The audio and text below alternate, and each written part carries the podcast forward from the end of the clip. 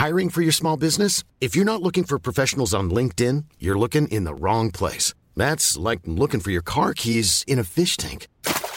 LinkedIn helps you hire professionals you can't find anywhere else, even those who aren't actively searching for a new job but might be open to the perfect role. In a given month, over 70% of LinkedIn users don't even visit other leading job sites. So start looking in the right place. With LinkedIn, you can hire professionals like a professional. Post your free job on linkedin.com slash people today.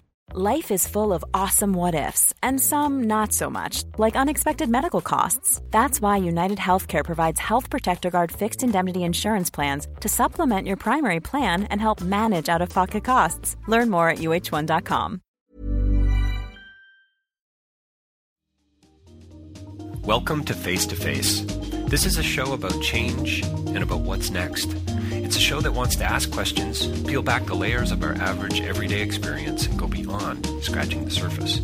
We interview amazing people with incredible ideas and stories who have done wild, weird, and wonderful things. Remember that imagination shared creates collaboration, and collaboration creates community, and community inspires social change. I'm David Peck, and this is Face to Face.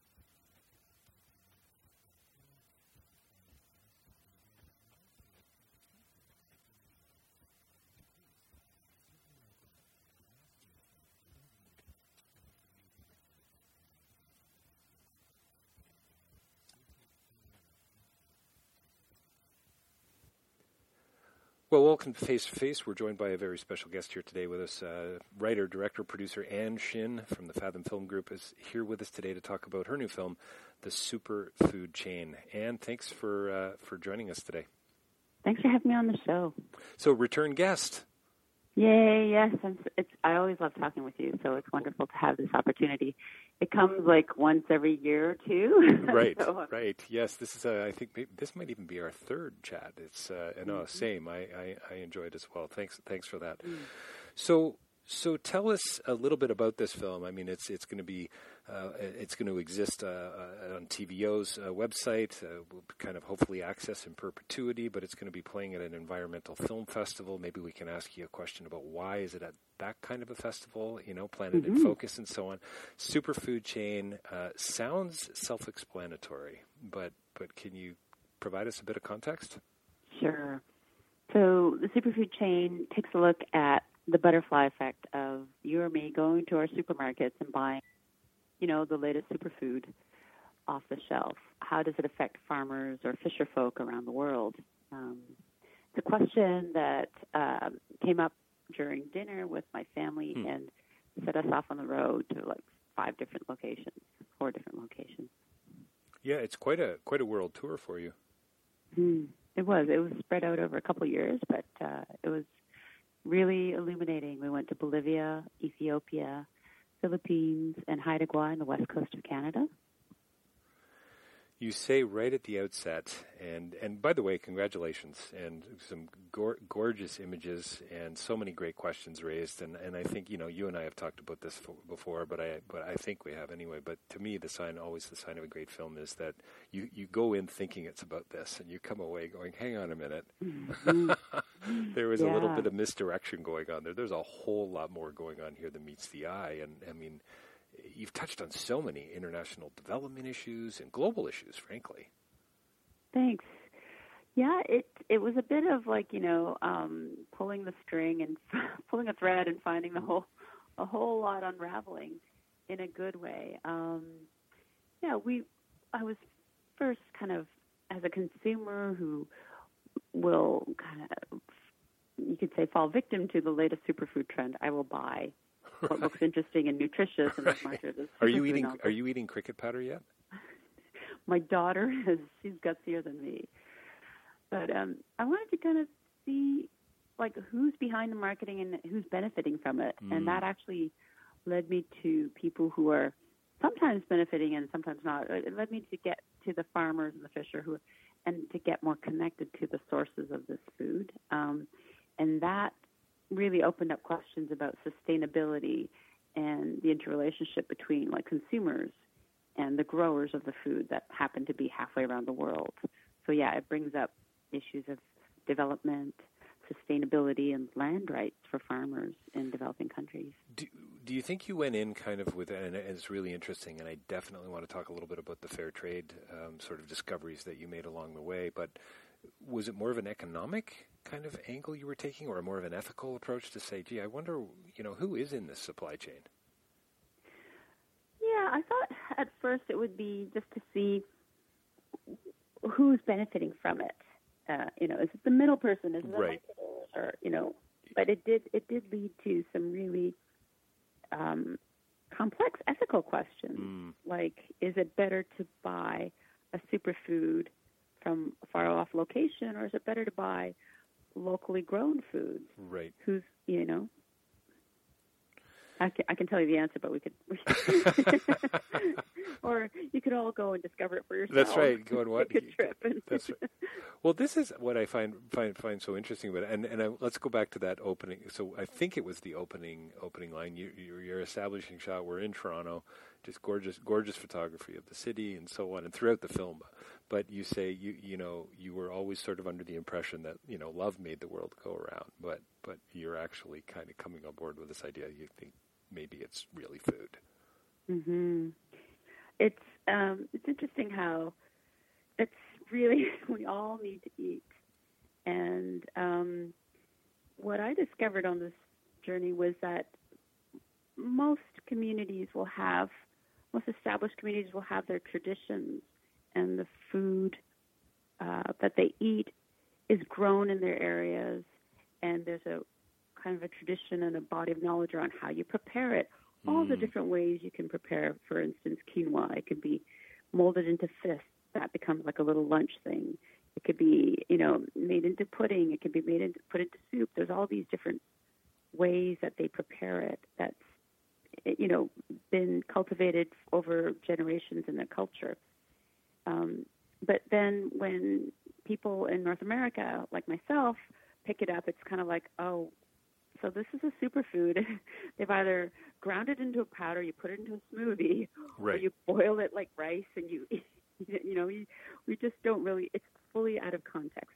It's, well, yeah, we're yeah. really we're really disconnected from mm-hmm. that sense, and it. I mean, it's it's an easy criticism, I suppose, to level at the West, and with mm-hmm. all our I guess all our busyness and being mm-hmm. over programmed and so on. But but there's a sense, uh, and that I think I, I, think that's the sense you were getting to is that that sense of community of relationship. This is this is mm-hmm. about this is about families. This is about um, this really makes contact with reality in meaningful ways. Mhm. It really does. I mean, it was great to sit down with the family in Bolivia and have lunch in the courtyard, which is made of which is the earthen floor courtyard in their home, and and just to eat on a on a blanket that was Right. laid out, Right. and and it was their homemade cheese and potatoes and tomatoes from the garden. That was the lunch, and it was actually really delicious. All the different pieces were delicious, and then when you consider the other end of the spectrum, it was interesting to see how I mean, global food trade has is wonderful and for us and for other people in so many ways, but it also causes issues around sustainability or disruption of um, food sovereignty. For instance, with Bolivia, when we when you know nor, when Western cultures wanted to adopted quinoa as a superfood, the demand went through the roof, Mhm. and so all the Bolivian quinoa was being exported at a really at a top dollar, and farmers were benefiting from it. But local Bolivians couldn't afford to buy quinoa anymore, so they were eating pasta and white carbohydrates. Right. You know, so it was ironic that you know we were starting to buy quinoa, and they were starting to eat pasta. I mean, I don't think it was that straightforward of an of an equation, but the correlation is definitely there. The prices have since dropped Right. for quinoa because you know it's being produced in Canada, America, Spain, China. So, um, so lots of people can afford quinoa now, and lots of people can eat it. And I suppose that is now a food crop that's matured. But that original price spike and um, the drop really caused a havoc in the Bolivian amongst Bolivian Well, it- farmers and, and- Bolivian co- communities. And and it's something. I mean, it's what we don't normally think about. We are so disconnected. It's it's it's in a Mhm. bag on the shelf, and it's quinoa. I mean, why would I think about somebody else or Mhm. somebody else's uh, uh, livelihood, or whether or not they're getting paid a living wage, or how mm-hmm. this is actually affecting them? Right? I mean, we're so, and I mm-hmm. don't know if there's an answer for that. I don't, and I know that's not kind of what you were trying to do in the film, but I think it's really cool and f- fascinating about storytelling. How you you know, you, you just mentioned you, you, you- raised some really interesting ethical questions, troubling Yeah. ethical questions. Yeah, it's hard to it's hard to say, you know, what like on the one hand, if you buy fair trade, chances are what you're what you're buying is you're actually helping the farmer abroad. So that's that's a good thing. It is it is good to do your homework a bit to know that the fair trade organization is, is doing something Right. but I, I think it's also good to buy locally. Um, it's it's because you're going to be more connected with the food. It's going to be fresher, and it won't you know it won't be irradiated or any of those other things that happen to food when they're shelved or, or put on containers to be shipped. And, you know, it doesn't. It's it's just all around better for you. You're supporting the community of farmers around you, so that's another kind of consideration Well, and you and, locally. and you make a real decision, a real conscious decision as the writer director on this one to step into the story, and you you say, "I wanted my my kids to to to feel more connected," and so you you planted a garden, and Yes. and and and you really rolled your sleeves up. Yeah, it was really good to do because I was living in a in a in a place where a lot of the yard. It was a house in downtown Toronto with a yard and a, a lot of asphalt between myself and the other house. Right. and Yep. a lot of the yard had trees or was sloped. So the only place we could really plant was next to the asphalt. so it was this real ghetto garden. we planted some tomatoes and zucchini and and you could see how hard it was to get this thing to grow. These things Mm. to grow, one because of the light wasn't hitting it properly, and and just um, really began to appreciate it. Oh, for one, it was kind of a joy for my daughters every time. To, they would come home from school, they'd check to see what's budded or what's growing. Abs- absolutely. Yeah. hmm There's a, But it also, yeah, it, it, it was. It's a great sense of kind of incorporating, you know, the earth and the rhythm of the earth into your daily life. but it, it really was a bit of a, a little bit of an experiment rather than you know anything close to trying to build a sustainable garden right. for, for diet. Uh, that actually sounds the title of a book you should write. Uh, Sustainable Ghetto Gardens. I think that could be a bestseller. I think, uh, yeah, I'm gonna I'm gonna give you royalties. I think I can't even. I'll, I'll I'll take them. Yeah, Okay. and I will sample any of the food out of the garden. How's that? Okay, I'll I'll make sure there's no cars parked near the garden. Yes, good call. Um, uh, there's a guy that you, you, you, I mean, many people that you talk to and families that you visit, and I love the way you make it so intimate and personal. You cross the globe and you, you connect us all through food, and and you know, you, you, you, you again, you opened up the film with saying, "I want to feed my fa- my kids healthy food," and and isn't that kind of what most of us want to do? hmm I mean, it's a, it's it's a great leveler. Yeah, it is. I mean, every family we went to. So Susan and her son and her cousin, her nephews in Philippines, Jusquan and Jalin in Haida Gwaii with their kids, and Pablo and Nilda in Bolivia, and uh, Teje in Ethiopia with his children, and it, it, you get like they all feed the kids different things, but it's all healthy and it's all very tied to their land and their climate Right. and the crops that have grown in their area for a long time. And so you begin to see how, you know, as a human being, you don't actually need those particular superfoods from each of these different countries to be healthy. like Teja in Ethiopia, who who lives mainly on teff, which is high in protein and iron, and is a is a so-called superfood. He lives mainly on that and vegetables and some meat and dairy, and they're doing wonderfully. And that's very different from, you know, the seafood and the berries that Jusquan and the and Jolin would forage for, and they also go to their supermarket and buy bread and everything else, but they will forage from their their their environment and also fish for salmon and Mhm. so their diet's very different but the kids are all healthy and they all they all look very healthy and they're thriving so that was an interesting comparison We need to we need to talk about Teje's son. By the way, I think he's hysterical, and I'm so glad you included uh, some of you know some of his comments and insights because he he touches on a lot of things that, that I think we, we definitely need to talk about in this you know age of globalization. You know, i know small he small wants to be ch- a soccer star and make lots of money at it, right? yes Which I thought was Yeah. great. So gr- Yeah. good ambitions, I think. Yeah, that's all good. But I love the stuff that he says about women and men hmm and his comments on gender. I mean, and he and he does it with a smile. Grade eight. How old would you be? Mhm. 14, 13? 13 yes around 12 and 13 12ish but he looked younger he's a bit he's slighter as a as a boy but Right. he was yeah he was he does a lot around the farm yeah i loved how he was saying how mom does everything. That's right. she cooks and then she goes out and helps on the farm and takes makes the lunch and takes the lunch out to my dad. And all all the men have to do is do a bit of work and then come home and complain all day. But the women have to wake up and milk the cows and do the laundry and feed the kids you know and work on the farm too so he was like when i grow up i'm going to hire a maid for my mom It's fantastic. Yeah. I love that. That line about all my dad, basically the paraphrase is all my dad has to do is come home and after a day of work and sit around and complain. yeah and complain It's just the funniest thing.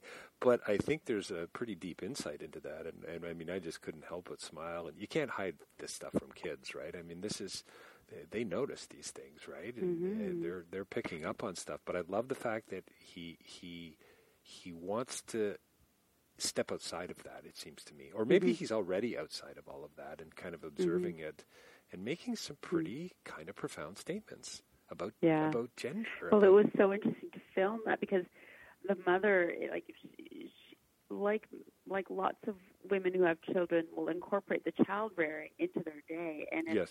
for those women who have to work also, uh, and for her, her work was at her home and you know around her home on the farmlands. And so I love the shot when we were filming, and she's like cooking and she's mashing the teff and stuff, and she's got a baby on her boob, so she's feeding a baby while she's mash, macerating Yep. the teff. it was just like she could have been doing something else, I'm sure, um, but we just didn't have the right angle to catch it. I was I I was uh, fortunate enough to have worked on a project years ago in Burkina Faso, and mm-hmm. and we were in the capital city Ouagadougou, and and you got to love a place with a name like Ouagadougou.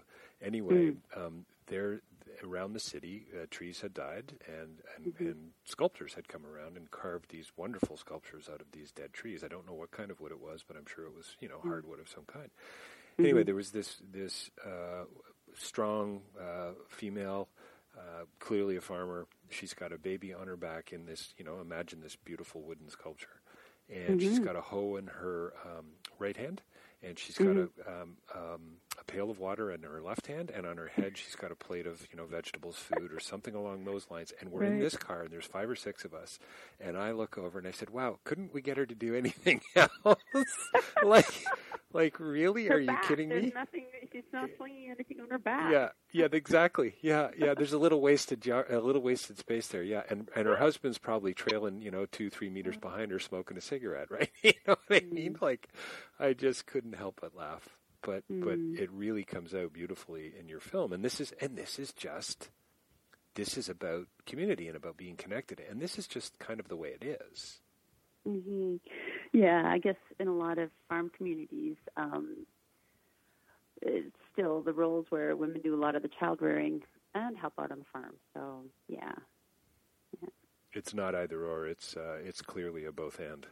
hmm It's also interesting too, though. that children get involved as well. Like uh, all all the siblings were all part of the teff kind of harvesting and and Right. and so yeah, it's.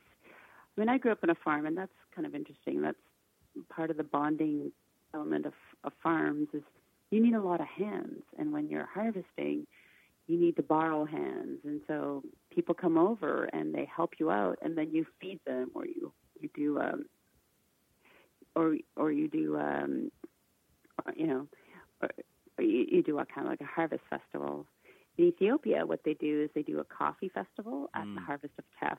So all the people have come to help out, and then um, oh, they will kill a, a, a rooster. Oh, okay. They will, yeah, they will kill the rooster on the threshing floor of the teff, and then um, sprinkle the blood and stuff. And then they'll do a coffee, uh, a coffee thing. They'll roast coffee and bring it around to everybody, and have feed them coffee and also a meal. So it's it's quite it's quite elaborate. quite elaborate, quite quite Mhm. rooted in, in tradition. I loved. Um, I don't know who it was, but somebody somebody uh, um, near the end of the film said the phrase was tradition. Tradition is just life, was the line, and I just thought that was uh, a beautiful phrase and a beautiful thread throughout throughout the whole throughout the whole film. Um, yes, the- yeah, the- that's that was Jalen. It's true. He was he was saying it's not like something you you know read in a book and you try and incorporate into your life or you hear about. It, tradition is is it, it's what you've learned in your life from your parents and your grandparents. Is what you do with them and what they what they've taught you. So yeah, it's just life.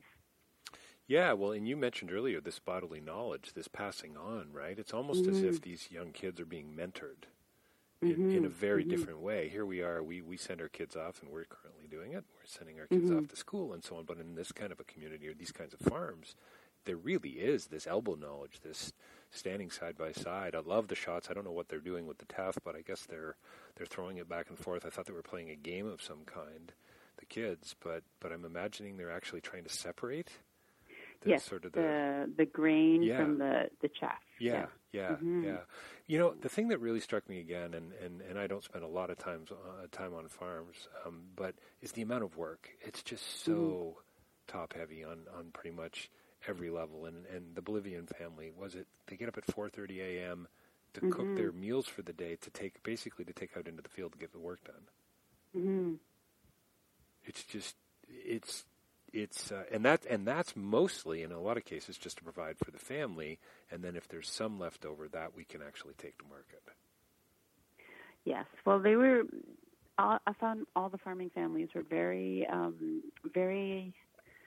Um, they're. I hope you can edit this. Sorry.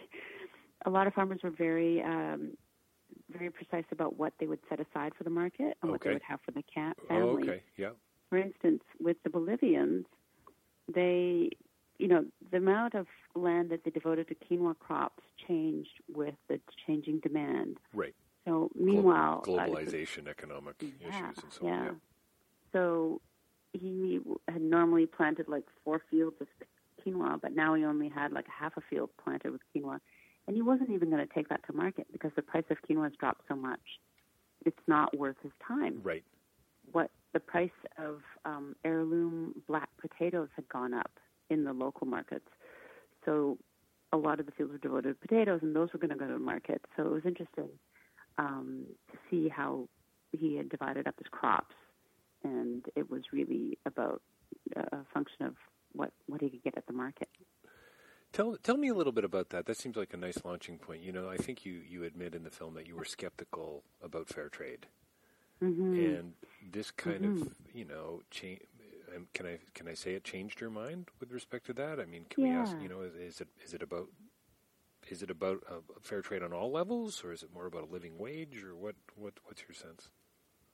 Yeah, it, what happened was that um, I, as I was doing this film and researching it, my ideas around superfoods or my understanding of superfoods became a bit more nuanced. And I thought, Hmm. you know, superfoods are healthy for you, but hell, heck, so is a lot of other things Right, that right. are local and ready at your fingertips and don't require, you know, huge footprint in terms of of air, like air travel or any kind of that kind of, you know, that kind of um, those kinds of resources that are required to take ship food from one country to another.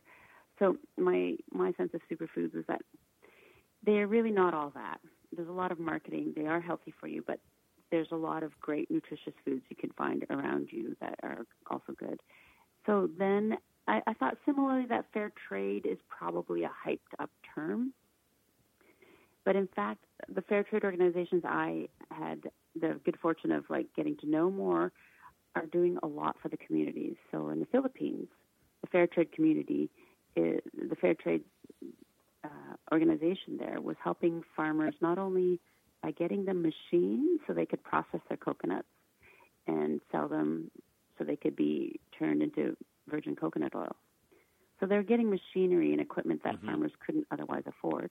But they were also lobbying and fighting Right. to help the farmers retain their land because the farmers were being forced off their land by business interests.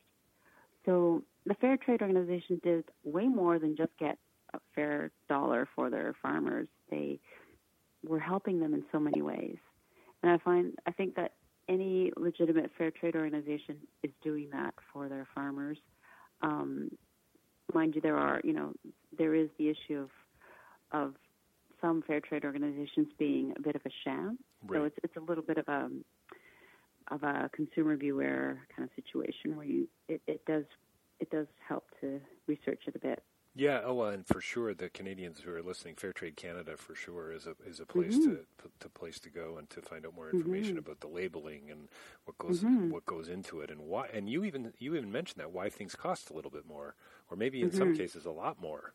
You know, and as Mhm. you point out, I think you said that you'd be happy to pay a little bit of extra if you knew. Uh, in, in, in certain cases, this was actually, you know, getting to the right people and so on, and supporting the right initiatives. Yeah, definitely. I think it's it's you know it could be kind of almost almost like if you buy a record and you're supporting your ba- uh, this band that you like. You know, it's it's, Yeah, it's a it's bit of a stretch, I suppose, but A little bit, but it's still good. yeah, yeah. if no. you know that like if you're buying Bolivian quinoa, you are helping the Bolivian farmers if it's fair trade, Yeah, particularly. that's good. And You're supporting your local indie band. yeah, exactly. Yeah, rather than going for the I don't know the AI bot produced music that's That's right. That's right. on the Yeah. airwaves or something like T- that. T- Um, I I was fa- fascinated by the fact that superfoods, 130 billion a year. I think. You, Mhm. you, tell me a bit about that trendiness and when what you did. I mean, did you make any big discoveries around that sort of the sham-like nature of it, or the? I mean, the kiwi story is hilarious around kiwi fruit. I had Mhm. no idea about that. I'm sure there's lots of stories like that. Yeah, the kiwi stories about how it was originally called the Chinese gooseberry, and which just doesn't really, with re, with with due respect to the yeah yeah with due respect to the gooseberry, it just doesn't sound all that enticing. Yeah, until New Zealand growers started to grow it, and then they decided to just call it kiwis, and that just took off for some reason, and then suddenly the kiwi fruit became popular globally. Um, I think that superfoods, as I mentioned before, like they are nutritious for you, but they're not. You know, you could say the kale is, is a superfood, and until it was identified as a superfood, people didn't really eat it, even though there was right. a lot in North America, right? So it, it is it is a bit of a marketing ploy to get some foods flying off the shelves. Um, and I think there's an interesting reason why people like myself will fall for that because we live busy lives, we live in polluted urban centers. We think if there's one thing we can do for ourselves or our families, it's to, you know, put something extra healthy on the table as Right. if to offset all the other negatives about our lives. And and so we'll be like, okay, we'll buy a superfood and maybe that'll help balance things out, you know, Right. balance out our diet or balance out our stress lifestyle. And I think that's kind of partly, you know, what's in the back of our minds as we think, okay, let's buy something extra healthful. So that, I think that's part of the appeal of something like superfoods. Just justify that eight dollar smoothie. yeah. and I bought, I bought some. So my kids like them too. Oh, they're fantastic, right? But there's a part. Every time I drive by a booster juice, I mean, I don't know what you're boosting. I think it's clearly your bank account, but I don't know. I mean, they're tasty, right? And I'm sure they're very healthy. But uh, I think I, I love what you've brought out in this. I mean, there's so many things you've brought out in the film, but I love how you, I, I, I are hoping that we're gonna. I don't know, get a little more connected locally, be concerned mm-hmm. about others, obviously, think mm-hmm. about, mm-hmm. you know, get out get out from behind our, our fences and our backyards and so on, think about other countries and other people and, and, and, and the impact of our decisions and so on. But, you know, it's about family, it's about staying rooted and connected in community. I, I, I love that. It's Yeah. it's it's uh, yeah, it's and again, it's it's that, that I mean, if you had to ask, answer the question, so so Ann, what's the film about? Do you have mm-hmm. do you have that quick elevator speech? Uh, because it's kind of not about superfood. Yeah, it's about our interconnectedness. Like each time we take a moment to question what is it that I'm buying on the shelf, where is it from, it's going to take us to, you know, more awareness and more connectedness to one, what the food is, where it's from, who's grown it. And in that way, you make a much more meaningful kind of impact in terms of how you buy something, knowing where the money's going, and you feel more connected to your food and the growers of your food. Um, I think pe- fair trade organizations provide that kind of, you know, middle step where they bridge they bridge the consumers in in you know developed worlds with with growers in developing worlds, and so that's that's definitely one way to help foster that sense of you know a meaningful purchase of food and knowing that it's it's going to a good cause and Right. helping out the farmers who've grown it. Well, it's conne- and it's connected to other industries too, right? I mean, just just last week, the government released uh, something I've been involved in fairly intimately as a, a report, a government human rights committee on supply chain transparency legislation, and Canada's been kind of lagging behind on that. And you know, with respect to garments in particular, uh, you know, how could we let Canadians know? Because I think we're we kind of are working on the assumption that a lot of folks, maybe not everyone, but a lot of folks are happy to pay a little bit more if they knew some of these things were actually, you know, um, I don't want to use the word policed, but but but managed well. For sure, yeah. You know? Makes for sure. sense. And it hmm it works also even for like locally like local made products. sure it does. Yep. Uh, Shinola, which was started up in Detroit, their their products cost a little more because it's all produced in America with fair wages, and that's the real cost of these Right, items. And so people who buy that product know that where their money's going towards, and they're kind of supporting their their their local manufacturer. I love I love the both and again angle to it because how how do you keep rooted? How do you stay focused in the present with your family and yet also, you know, concerned about this this world we live in. You know, the environment, Mm-hmm. the climate, others, other people, other economies. It's Mm-hmm. it just it sounds so crazy big, right? But this is this is a way we can take part in in a Mm-hmm. kind of a simple way. You know, if you know if if we're of means. So so tell me, uh, we got to wrap it up uh, uh, in a, in the next minute or two. But I, I know you're working on some pretty interesting projects. I'm starting to see a bit of a theme. I think. Yes. Um, Yeah. But tell me about sewage. Um, Yeah. and, and, and, and, and also about cognitive enhancement drugs. I don't even know what that is, but I think I want some. Okay.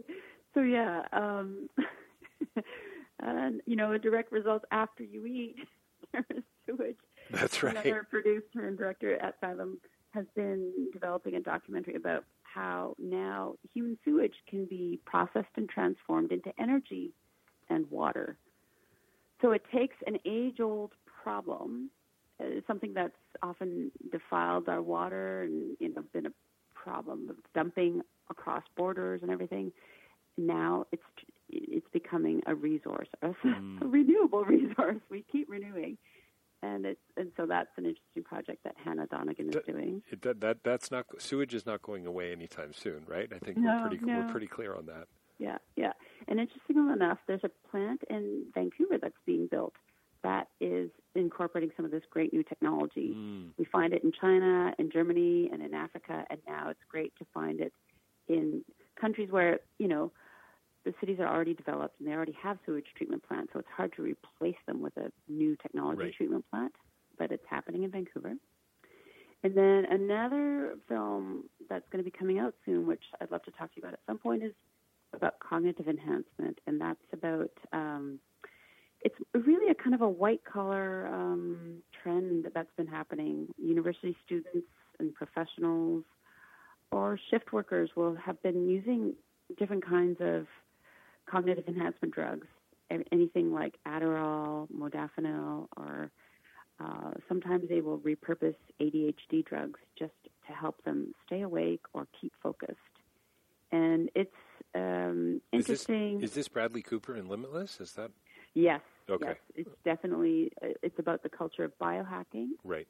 and we take a uh, you know a, a fellow out of Vancouver, a futurist named Nick Badminton, goes on a journey as he explores different types of biohacking Sounds and fantastic. tries different cognitive enhancement Can't drugs. wait to see it. Yeah. Yeah, sounds really. Good. I bet you there's all kinds of insights there. Mm. Wow, that's great. Well, listen, thank you. th- Thanks so much for your time today. We've been chatting with Ann Shin, talking about her new film, The Superfood Chain.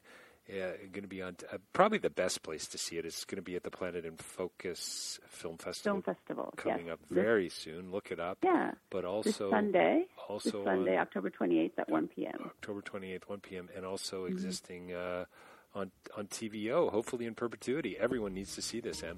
Thank, Yeah. thanks so Thank much. you. Thanks so much for having me on the show.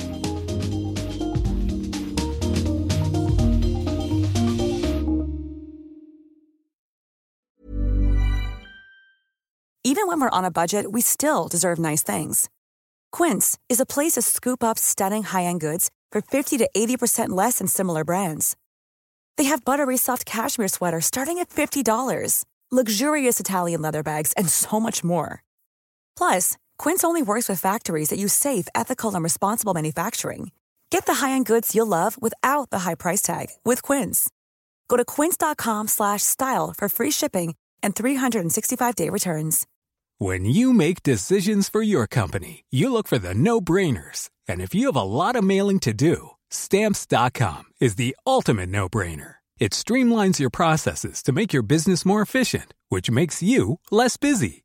Mail checks, invoices, legal documents, and everything you need to keep your business running with stamps.com. Seamlessly connect with every major marketplace and shopping cart. Schedule package pickups and see your cheapest and fastest shipping options from different carriers. With rates up to 89% off USPS and UPS rates. And with the Stamps.com mobile app, you can take care of mailing and shipping wherever you are. Make the same no-brainer decision as over 1 million other businesses with Stamps.com. Sign up with Code PROGRAM for a four-week trial, plus free postage and a free digital scale. No long-term commitments or contracts. That's Stamps.com. Code PROGRAM.